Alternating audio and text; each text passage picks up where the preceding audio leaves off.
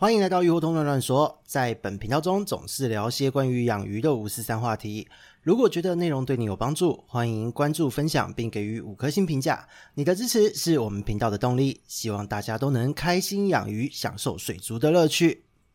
Hello，大家好，这里是鱼活通乱乱说的梧桐，我们又见面了。自从上一次我们在讲这个鱼病注意报的话题是在七月二十九号，算起到今天八月三十号，已经又过了一个月的时间。那其实非常的开心哦，因为我们这个系列的话题来到了第三集，未来也希望能长长久久的每个月跟大家做一个相关的报道。那在这一个月呢，我们直接来进入一下我们的重点。这一个月，因为在气候的方面开始进入到夏天的尾声，所以呢，在季节方面开始有一些变化。那在前一阵子七月份大暑那一段时间，非常高温炎热的状况，在进入到八月开始，都慢慢慢慢的缓解了。特别是在月中有很明显的这个降温的感觉。那虽然说今年有几个台风，但是一个都没进来，可是呢，都因为外围环流的关系。有让台湾地区就是不时的下了一些好大雨，虽然对于水情的这个缓解没有很明显的注意，但是对于这个整个气温的变化啊等等等气候的变化倒是有了一些小小的影响。那讲到这个话题，又要再次的跟各位强调，每一次呢在换季的时候，因为温度、水温、气候各式各样的改变，都会造成说在很多的一些自然环境生态中。生物的方面也会连带有一些改变，那也因此呢，在这一个时间点，八月三十号，其实自从月中到现在，不论是农林渔牧相关的这一个靠天吃饭、靠生物、靠自然生存的这一些产业的朋友们，其实都可以感受到季节的变化已经悄悄的在进行中。那特别是呢，我们今天是养水族的玩家。养水族的玩家呢，因为鱼缸每一个鱼缸的系统，每一个鱼缸它都是一个独立的生态系。那既然它是一个在水下的世界里面有讲究生物生态的平衡，那自然而然季节的变化也会影响到这一些鱼缸内小环境的这一些变化。那在这样的状况之下呢，八月中旬开始，整个鱼类疾病的状况，因为病原菌的这个活力整个都不一样了。所以也连带产生了一些变化。首先，在以这一个月接到的病例来讲，水质的问题同样严重，因为水里面一样可能会有缺氧，会有毒素。毕竟虽然说现在要换季了，但也还是在夏天的时间。那水质的问题，只要你今天有疏于管理，不论是你喂食过量、少换水、滤材偷懒没有洗，都会造成水中毒素的累积、缺氧，而造成鱼发生一些健康方面的问题。那这个部分是共通哦，整个六七月份到八月份都有的症状。再来不同的就是六月份、七月份还有八月上旬，细菌的疾病都很明显的多。但是自从八月中旬开始，细菌的疾病呢，啊、哦、是明显的变少，取而代之的是大量的原虫疾病。那我这边就已经用大量哦，因为真的非常的显著。自从上个礼拜，就是在八月二十号之后哦，小弟的生日过后。就开始有很明显的原虫疾病开始喷出来，当然不是说小弟的生日是一个不好的日子，而是刚刚好就是在这个季节变换的时间点，最多的是灯鱼哦，灯鱼的孢子虫在这一段时间很明显的开始有大量的发作。不论是已经进口超过一年的鱼，还是今年在六七月份进来的鱼，其实呢，都大约是在八月中旬，可能因为气候水文的关系哦，可能因为这个部分还没有被研究出来，来诱发了这一些鱼体内的孢子虫就是接连的发作，所以呢，就会有发生很多的案例，大家都可以在社群上面相关的讨论区上面可以看得到，这个鱼的身上这个像钩虫的东西到底是什么？其实这些不是钩虫哦，大部分是引孢子虫，只有非常少数的线虫案例哦。所以呢，灯鱼的孢子虫案例是一个非常显著增加的一个状况。那其他呢，就是大量的中小型各种鱼种都有哦。梨形似魔虫的案例开始出没，那因为呢，或许是因为频道已经跑了一年的时间，所以呢，有很多的老朋友们在听到了我们的这个前面的集数后，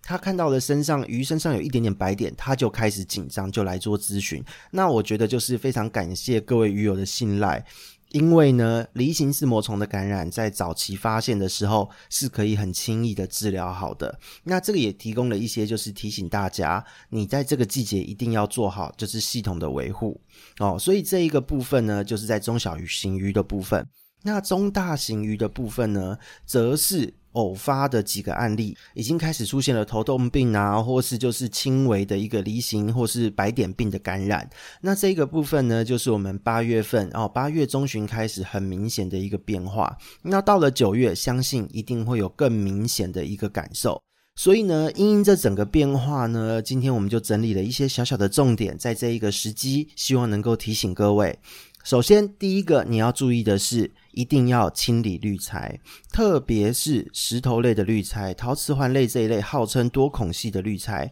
你该清洗的一定要清洗，该换的一定要换。如果说你今天是超过两个月还没洗，那现在立刻马上 right now 就是一个最好的清洁时间。因为呢，如果你再拖久一点，到了中秋节，也就是九月中旬前，通常在这个时候都是每年的原虫疾病大发生的时间，所以现在可以说是最后的一个清理的时间点。到时候万一生病，第一个药物很贵。哦，你把那个药物的钱省下来，拿去买新的滤材，或是拿去买新的鱼，都还要划算的很多。那照顾这些疾病，需要经常性的换水，要看鱼的状况，还鱼还不一定回得来。这个部分也会增加饲主在照顾上面很多的一个困扰。所以呢，在这一段时间，石头滤材一定要清洗，一定要换。如果说你这一些相关的滤材使用了三到六个月，你中间有清洗。那在这一个时间点，你稍微清洗一下，观察一下状况。如果你发现怎么洗，那些孔隙里面还是有咖啡色的渣渣是洗不出来的，怎么冲水都还是流出来是污污浊浊的，那该换的就要换，因为你在用这些石头滤材，它也可能会崩掉。再来就是。它的这一些孔隙里面塞满了大量的原虫、菌膜，哦，各式各样的生物都有在里面。那当季节变换一到，细菌的活力下降，这个时候大量的原虫增生，你的整个疾病的来源通常都会来自于你的滤材。所以，请各位一定要记得在这个时间清理好滤材，清理或更换都是可以的。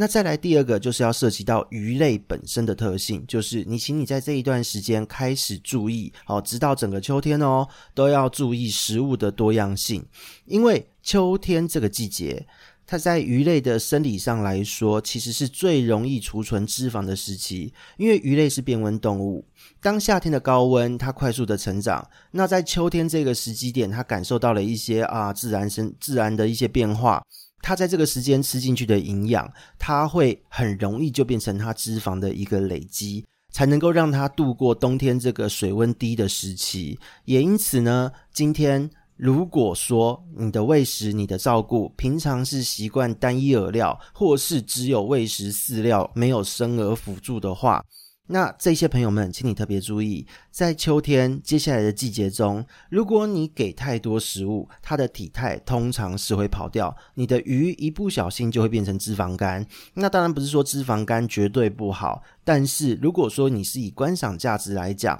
像是养龙鱼或雷龙的朋友就很明显的感受到，因为这两类的鱼呢，通常都是希望它们有修长漂亮的体态。那在这个时间点，如果你给它的营养太过丰富，那这时候它很容易就会变成圆圆的一根，像是灌香肠一样，体态通常都会跑掉，而且颜色也会变得很丑。所以，请各位注意一下，在这个时间点，你要做的喂食是要开始走。多样化的食物，同时间要注意你的喂食投喂量，因为秋天相较于别的季节是更容易累积脂肪的一个季节。那当然，脂肪的累积并不全然是坏处，也当然有好的地方。首先，如果你是想要繁殖的朋友，你的鱼已经成熟了，那你可以趁这一段时间多补充一些含有丰富脂肪酸、含有丰富的 EPA、DHA 这一些食物。再来就是注意维生素 C 和维生素 E 的补充，因为这一些营养呢，都可以帮助它有健康的生殖腺，才能够产生良好的精卵，来因应接下来的繁殖的需求。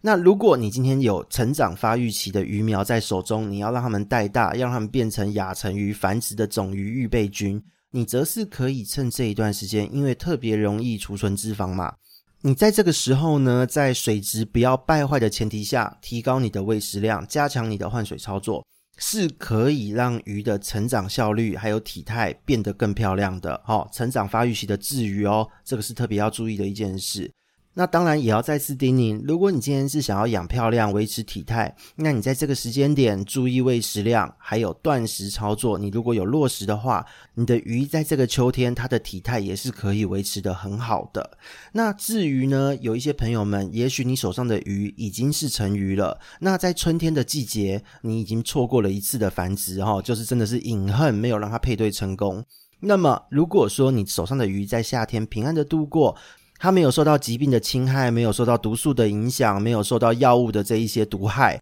那在这个时间点，你都有妥善的照顾他，应该在最近，哦，在最近哦，通常都已经开始蠢蠢欲动。已经有一些鱼友们开始分享他春天、夏天配对失败生不出来的一些短鯛啊、七彩，在这一段时间开始有了一些喜讯，所以呢，就请这些饲主朋友们好好的在这个季节享受育苗的乐趣。那不论如何呢，现在呢已经进入了九月份，希望大家的鱼只都能够平安健康。我们这边是鱼火同乱乱说，我们下次见，拜拜。